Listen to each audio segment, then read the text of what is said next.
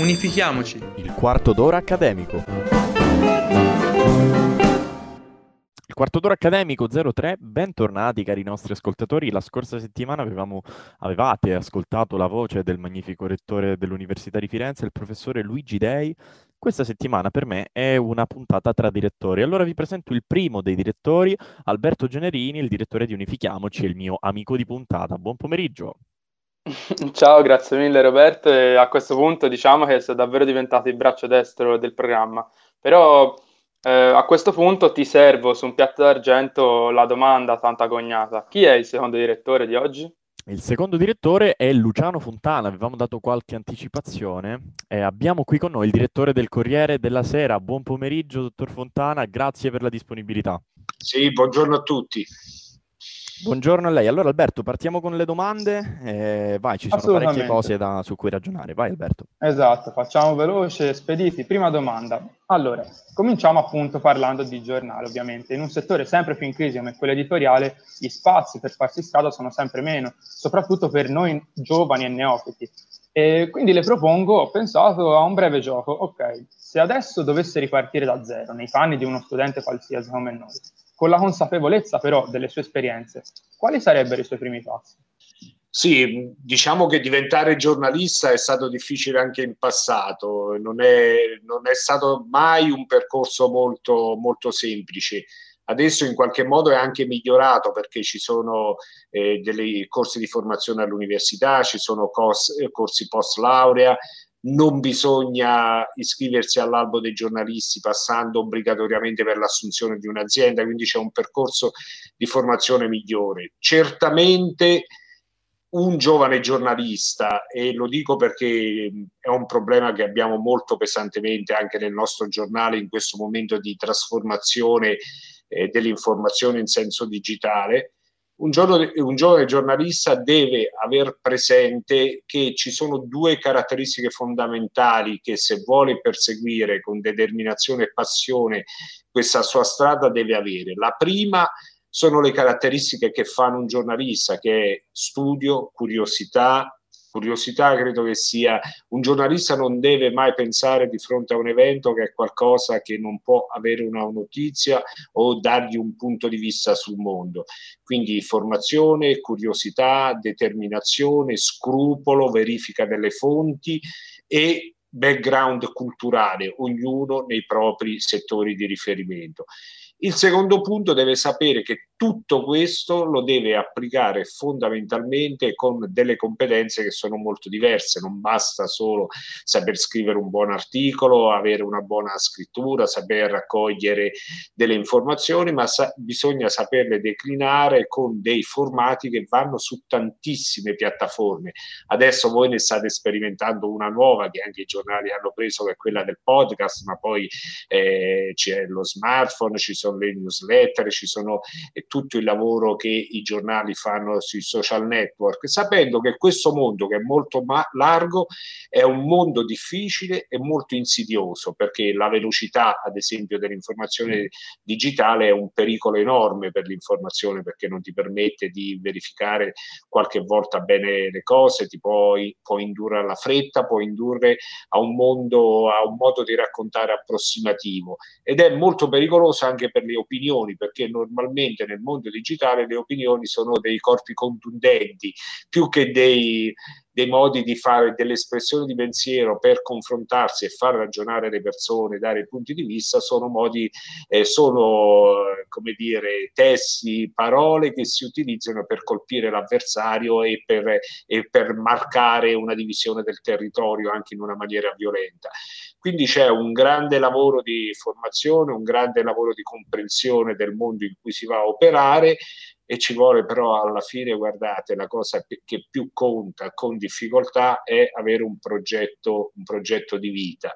Fare il, fare il, giornalista per me è un mestiere bellissimo, è quello che ho sempre voluto fare anche da un'età leggermente inferiore della vostra. Era, ero al liceo, l'ho perseguito con determinazione, con tantissime difficoltà, però io credo che alla fine questa è l'unica cosa che può portare a compimento, sapendo che è molto molto più difficile che in passato farlo. Ecco, lei ha parlato prima, ci ha trasmesso questo messaggio della trasformazione del giornalismo. Lei un anno fa è stato ospite di un congresso che è, un, che è giornalismo aumentato, che è stato appunto organizzato eh, dall'ANSA, riguardante appunto il tema dell'intelligenza artificiale, e ha detto che il, l'intelligenza artificiale toglierà tantissimo peso e quindi posti di lavoro, si immagina, dalle spalle di una redazione, ma senza sostituire quelle che sono le qualità umane dei giornalisti che la compongono. Eh, ecco, mh, qualità umane, magari si parla anche di lavoro di gruppo, ma secondo lei le qualità umane di un giornalista quali sono?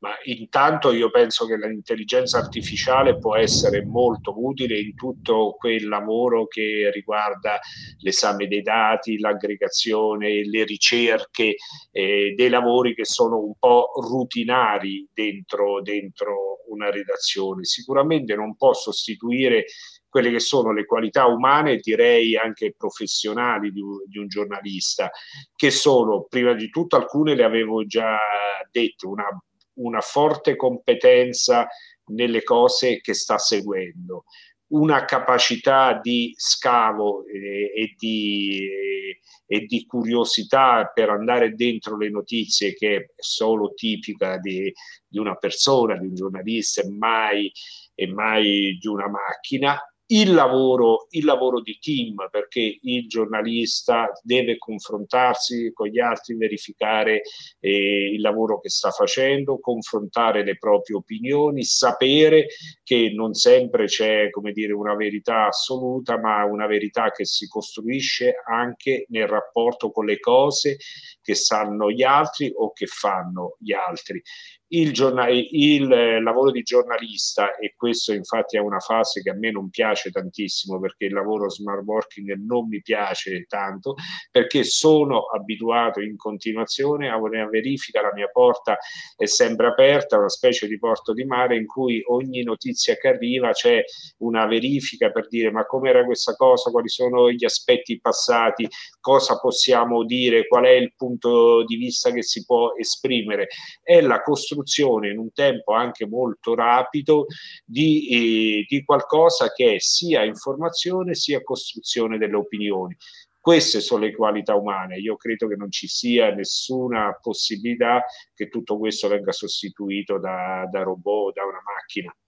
Immagino, immagino, lei ha parlato della, della, modifica del suo lavoro in termini di smart working, anche noi studenti in questo periodo di, di crisi, diciamo, nazionale ci stiamo trovando in un momento eh, di didattica a distanza, lezioni, insomma, a distanza e probabilmente questo sta generando anche una crisi dei sistemi formativi che poi ricadrà su, su una società, una società che però è diversa da è, eh, da quella di cui parlava Bauman, parlando, passando appunto al tema politico. Infatti Bauman parlava di società liquida eh, e aveva questa società liquida aveva delle implicazioni, quindi la crisi dell'ideologia, la crisi dei partiti.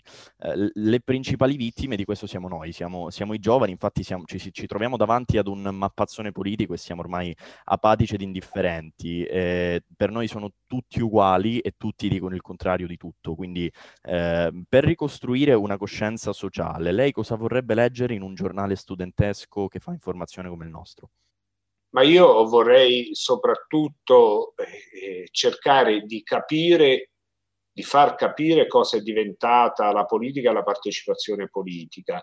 Il mondo, il mondo digitale ha esasperato un tratto della politica che era quella del del leader che si rapporta, come dire, in una maniera diretta eh, con la gente in quanto entità indistinta, che prima è passata nel periodo di Berlusconi attraverso le televisioni, adesso passa attraverso i social network. Quello che sembra che sembra la forma più alta di democrazia e partecipazione, secondo me invece è un modo di partecipare alla politica e di esprimere coscienza politica che azzera, azzera effettivamente le possibilità di partecipazione. In questo modo di fare politica in cui eh, si dice che uno vale uno, ma alla fine, come nella fattoria degli animali di Orwell, c'è sempre un uno che vale un po' più degli altri e decide tutto per gli altri, è una modalità di far politica sbagliata.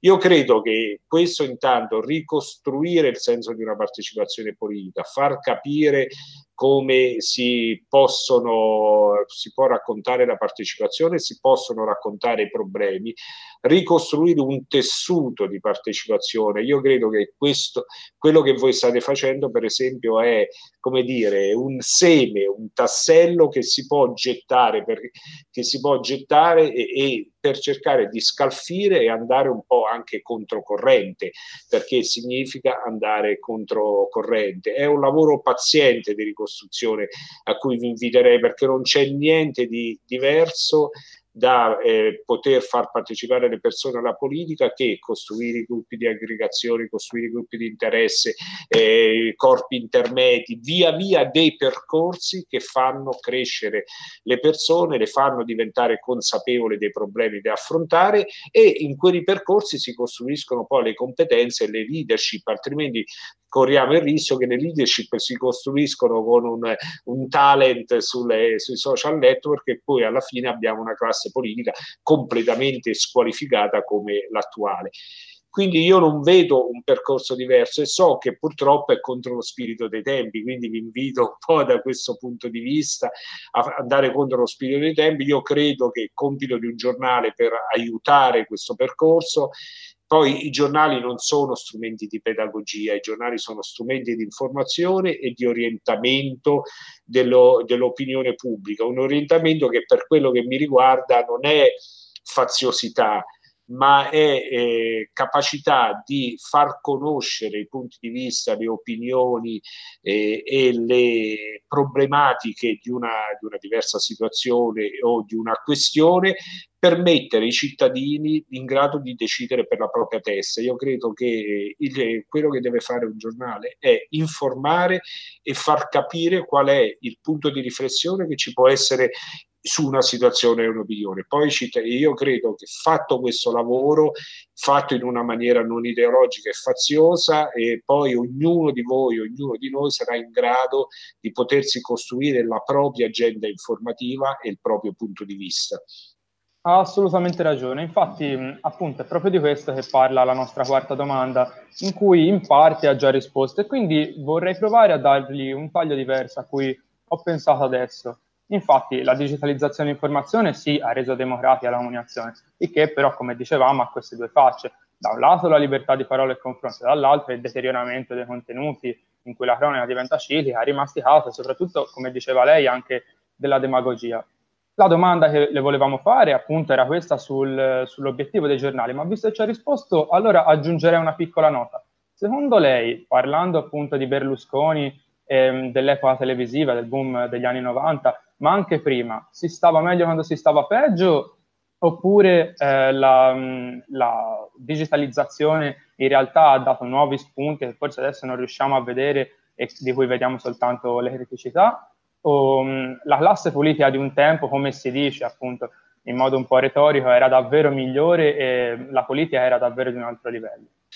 Ma allora io vorrei prima di tutto non passare per un passatista, nel senso che io credo che la rivoluzione digitale è una trasformazione epocale che probabilmente è quasi superiore a quello che è stata la, la rivoluzione industriale nell'Ottocento, perché ha cambiato, ha permeato ogni aspetto della nostra vita, della nostra vita sociale, della nostra vita economica e anche della nostra vita culturale ha introdotto degli elementi importantissimi eh, di novità, sia in termini di accesso alle notizie, accesso ad esempio messa in comune delle informazioni in tutto il mondo, possibilità per le aziende di eh, anche una piccolissima azienda della provincia di, eh, di, Prato di mettersi sul mercato globale e ha costruito, ha permesso la costruzione di comunità globali che sono importantissime e ci ha aperto un orizzonte che non avevamo mai visto nella storia dell'umanità. Dopodiché i difetti, i problemi di questo, e soprattutto per quello che riguarda poi le competenze, la partecipazione eh, politica, la costruzione delle leadership sono evidenti. Allora io francamente no, non ho come dire, il rimpianto della Prima Repubblica in cui sono, a differenza di voi, cresciuto anche politicamente, avendo fatto un'esperienza anche negli anni del liceo e dell'università e poi via via negli anni professionalmente. Ma certamente certamente la formazione della classe politica era una formazione che aveva le sessioni, le, le sezioni, le scuole di partito, le associazioni cattoliche, i sindacati, tutti quei corpi intermedi che permettevano un percorso in cui si, si acquisivano competenze via via migliori e certamente De Gasperi, diciamo, probabilmente era migliore di qualcuno dei presidenti del Consiglio che abbiamo visto nell'ultimo, nell'ultimo periodo, ma così come lo era Moro, come lo era Berlinguer era un altro mondo e pensare che quel mondo ritornerà è, è impossibile.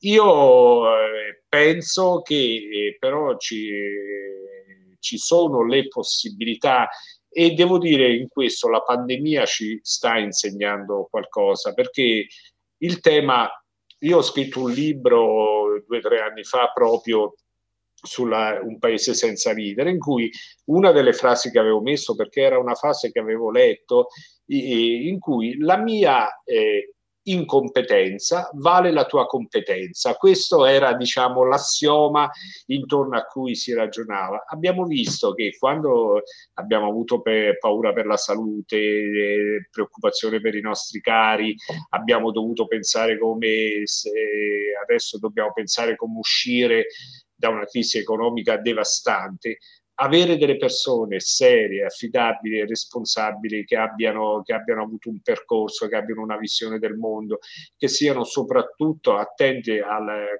dire, all'interesse pubblico, è qualcosa che ci manca terribilmente di cui abbiamo bisogno. È questo credo che in ogni punto della società noi dobbiamo cercare di ricostruire. E insomma, se lo ricostruiamo, forse una classe politica un po' più adeguata riusciamo anche a metterla in piedi, almeno lo dobbiamo fare, ci dobbiamo sperare, altrimenti non vedo quale possa essere il percorso diverso.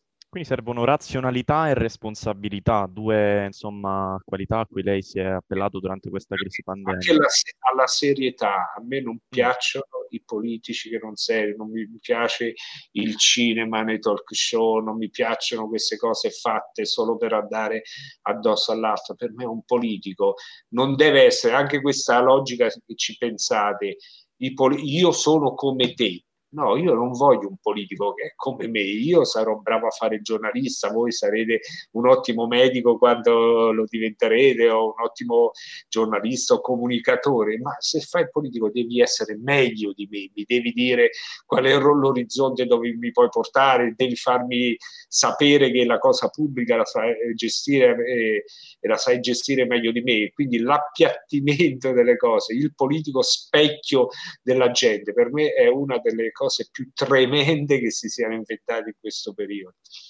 Sì, diciamo che di, di, consorterie salottiere ne vediamo parecchie in Italia. Io sono calabrese e mi ci metto per primo, mi assumo la responsabilità di fare certo. l'esempio di, di, Catanzaro. Tra un po' se andiamo in edicola e prendiamo le figurine panini ci escono fuori i commissari. Quindi insomma esatto. eh, di questa situazione ne, ne, siamo, ne, siamo, testimoni noi calabresi. Purtroppo, eh, purtroppo, perché ci troviamo, come diceva lei, in un, in un governo che razionalità responsabilità e serietà eh, lasciamo, lasciamo, a chi ascolta la, il compito di giudicare. Penso che Alberto abbia una domanda maliziosa per lei. Sì, assolutamente. Eh, vorrei passare, eh, intanto eh, faccio complimenti perché veramente ha espresso ehm, il pensiero e credo di molti eh, in questo periodo della appunto, demagogia tutti sono uguali e effettivamente eh, c'è bisogno di leader, però eh, il quarto potere, ovvero la comunicazione, in questo periodo ha preso eh, come mai prima d'ora sempre più potere, in particolare la parte digitale, perché diciamocelo onestamente, eh, la carta stampa eh, adesso non vale più niente, perché eh, la domanda maliziosa a cui mi riferivo, e non, non a lei e al Corriere in particolare, ma a tutte quelle testate che usufruiscono dei contributi pubblici eh, che appunto per il 90% eh, sopravvivono dei sovvenzionamenti statali, tra cui ci sono anche giornali di partito, è questo che io non mi spiego, quali sono i doveri morali che questi giornali di partito, ma che in generale tutti, dovrebbero avere verso i cittadini in quanto eh, principali e fondamentali finanziatori? E poi più in generale, una domanda che in realtà è una seconda sottodomanda, della sesta. Secondo lei ha senso eh, mantenere in vita un mercato morto o no? Beh, sono, la seconda è una, domanda, è una domanda più complicata. Sulla prima, intanto voglio dire, il Corriere della Sera non prende finanziamenti pubblici, lo dico nel senso che perché ci sono delle regole dettate al fatto, dettate da, dalla, eh, dire, dalle componenti economiche che un giornale non, non abbiamo mai preso da quando io sono qui al Corriere finanziamenti, finanziamenti pubblici. Però devo dire che eh, un paese, non dico uno Stato, un paese, una comunità ha il dovere di favorire l'espressione del pluralismo informativo perché eh, il pluralismo informativo è qualcosa è molto è importante perché, perché, aggrega comunità, perché permette di conoscere orizzonti diversi e punti di vista diversi. Quindi una forma non truffaldina come quella che c'è stata in Italia, come sapete, si costruivano giornali di partito, giornali prendendo finanziamenti pubblici inventandosi dei partiti e quindi eh, che poi è un po' la caratteristica italiana che magari il principio può essere poi giusto, poi si declina sempre in qualcosa di completamente truffaldino. Però se c'è una cooperativa dei giovani che vuole mettere giù eh, su un'esperienza informativa, che in qualche modo la mano pubblica la favorisca, la incentivi come si fa con altre esperienze, io non lo trovo sbagliato, tenendo conto che chi invece è un giornale come noi che, fa, eh, che ha una componente economica di pubblicità, di vendita, eccetera, non le deve avere. Noi competiamo sul mercato. La tutela del pluralismo non mi sembra, infatti in fondo lo fanno in tantissimi in tantissimi paesi, cioè non è una caratteristica italiana. Certo, in Italia si è declinato in una maniera veramente eh, come un po', eh, un po' come si declinano i fondi europei che vengono rubati. Così, cioè. Quindi questo io, io, sul principio, nonostante è una cosa che mi interessi poco dal punto di vista del giornale in cui lavoro, sul principio ci farei attenzione. Certo, eh, ci vorrebbe una mano pubblica seria che sa valutare e selezionare le esperienze, che è in grado di capire cosa alimenta il, il pluralismo e cosa no sapendo che nel pluralismo ci possono stare anche i faziosi, eh, ci possono stare anche i faziosi. Io la mattina leggo tanti giornali prima naturalmente di iniziare il lavoro eh, leggo anche giornali molto faziosi, ma li leggo perché mi fanno capire quel pezzetto d'Italia cosa pensa, perché poi quando uno deve fare un lavoro complessivo è sempre bene capire tutto quello che hai intorno e non escluderlo.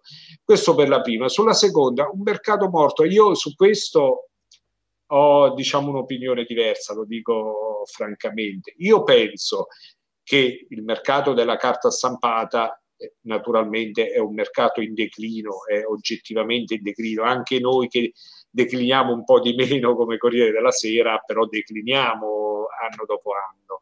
Ed è un mercato che diventerà un mercato di nicchia, riservato probabilmente a persone con certe attitudini, di una certa età.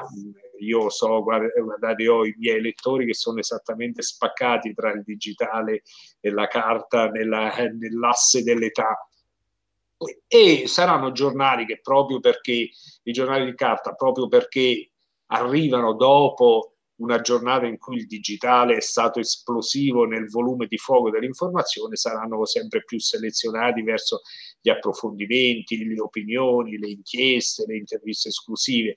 Questa è una modalità del giornale di carta che oggettivamente resterà, resterà una, uno strumento di comunicazione di nicchia per chi, a chi piace ancora l'esperienza, per me bellissima, di sfogliare un giornale. Ma detto questo, e sai, questa è stata un po' la missione della mia direzione. Io quando cinque anni e mezzo ho iniziato questo lavoro, ho detto questo è il periodo in cui noi dobbiamo portare la qualità, la serietà, e la correttezza dell'informazione del Corriere della Sera sul digitale. Non c'eravamo e la dobbiamo portare anche facendo riconoscere al pubblico che ha un valore. Infatti abbiamo chiesto anche un pagamento, che non è stata una cosa, siamo partiti per primi, non è stata una, come dire, una passeggiata perché c'era un rifiuto in linea di principio di pagare sul digitale perché io penso che per me ogni lettore, ogni lettore, ogni partecipante alla nostra comunità ha il diritto ad, ave- ad avere la stessa esperienza informativa, con la stessa qualità, serietà e verifica.